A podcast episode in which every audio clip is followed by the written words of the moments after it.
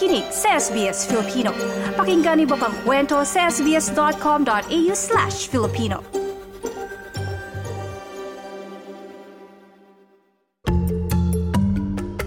Trabaho, visa at iba pa. Trabaho, visa at iba pa.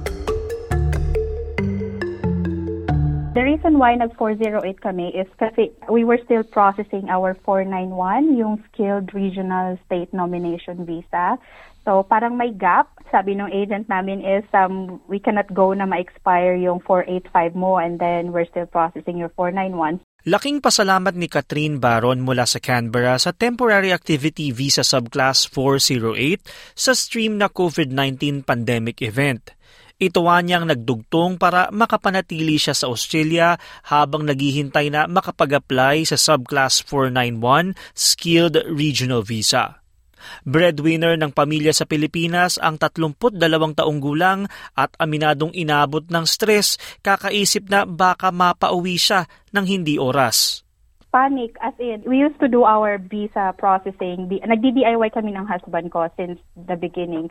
And then come the gap, you know, 491 kasi medyo complicated siya, especially if you're in the Canberra or in the ACT region kasi may extra step siya. That's when we decided na kumuha na ng agent. And then we were panicking na kasi oh, what, what, ano na po yung gagawin namin, ano na ba yung kailangang i-submit, ano-ano na yung deadline, blah, blah, yung mga ganun. Sabi namin, ay nako, ano ba to? Pinag-isip pa kami, pinaproblema pa kami, meron din palang ganitong visa. Wala kasi kami idea, kasi at that time, alam mo yung pandemic, eh, everything is uncertain, um, and then sabi namin, ayoko bumalik na Pilipinas nang wala kang maibabalik kasi pandemic. And then, when we got it, yun na, uh, sabi namin, okay. Lahat, lahat pala nahahanapan ng paraan. 2018 nang dumating sa Australia ang dating operations supervisor sa Pilipinas na si Catherine. Nais talagang magibang bansa para makatulong sa pamilya, kaya nag-aral ng Master in Business Administration specializing in project management ng dalawang taon. Matapos nito, kumuha ng temporary graduate visa kung saan nakapagtrabaho ng full-time sa transportation sector.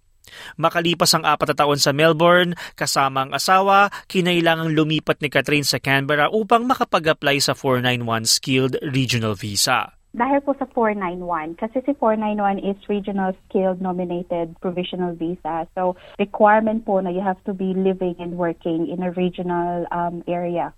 So si Canberra po, as compared to all other states, it has its own specific critical occupations list. And yung work line of work ko po, which is in HR, is part of the critical occupations list ni Canberra. Ipinakilala ang Temporary Activity Visa Subclass 408 noong kasagsagan ng pandemya para sa mga international students na nooy hindi makalabas ng Australia dahil sa pagasara ng border.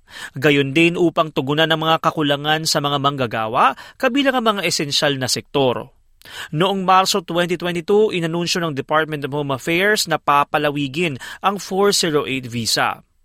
Sa panayam ng SBS Filipino, ipinaliwanag ng registered migration agent na si PJ Bernardo na ang 408 visa ay tila sumasalo sa mga hindi na maaaring mag-apply sa temporary graduate visa subclass 485.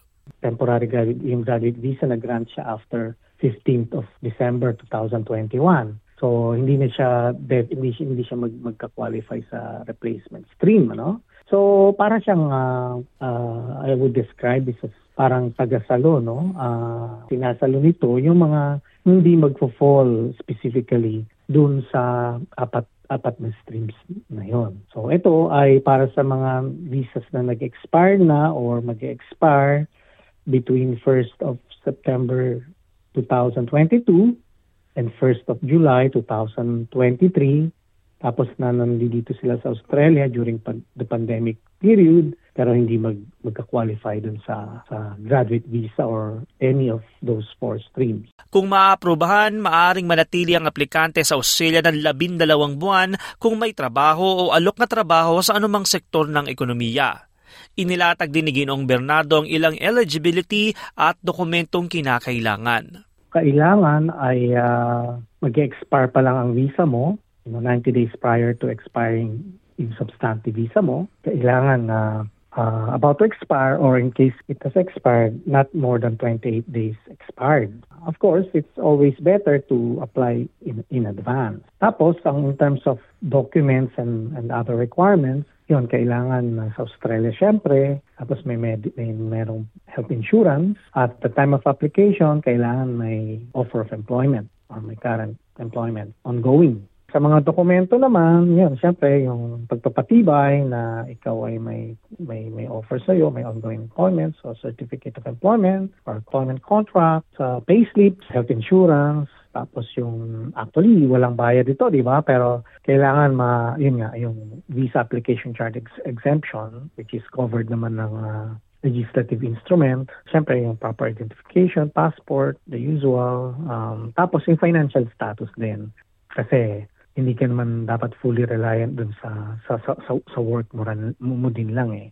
Sa ipinadalang pahayag ng Department of Home Affairs sa SBS Hindi, sinabi nitong pinag-aaralan na ng pamahalaan kung nararapat pa bang ipagpatuloy ang Subclass 408 visa at ipanukala ang pagbabalik sa normal na operasyon.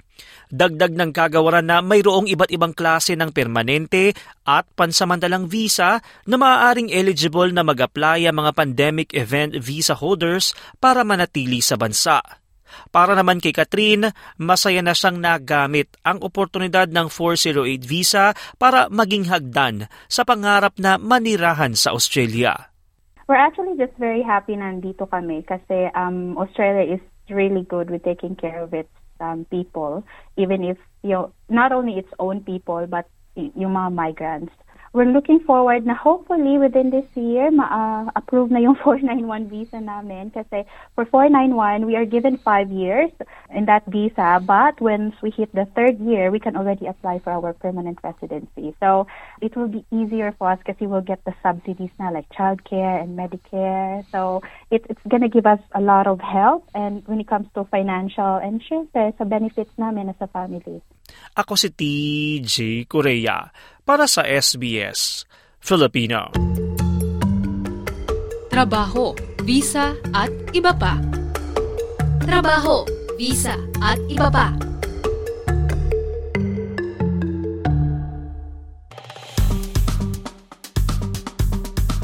I-like, i-share, mag-comment, sundan ang SBS Filipino sa Facebook.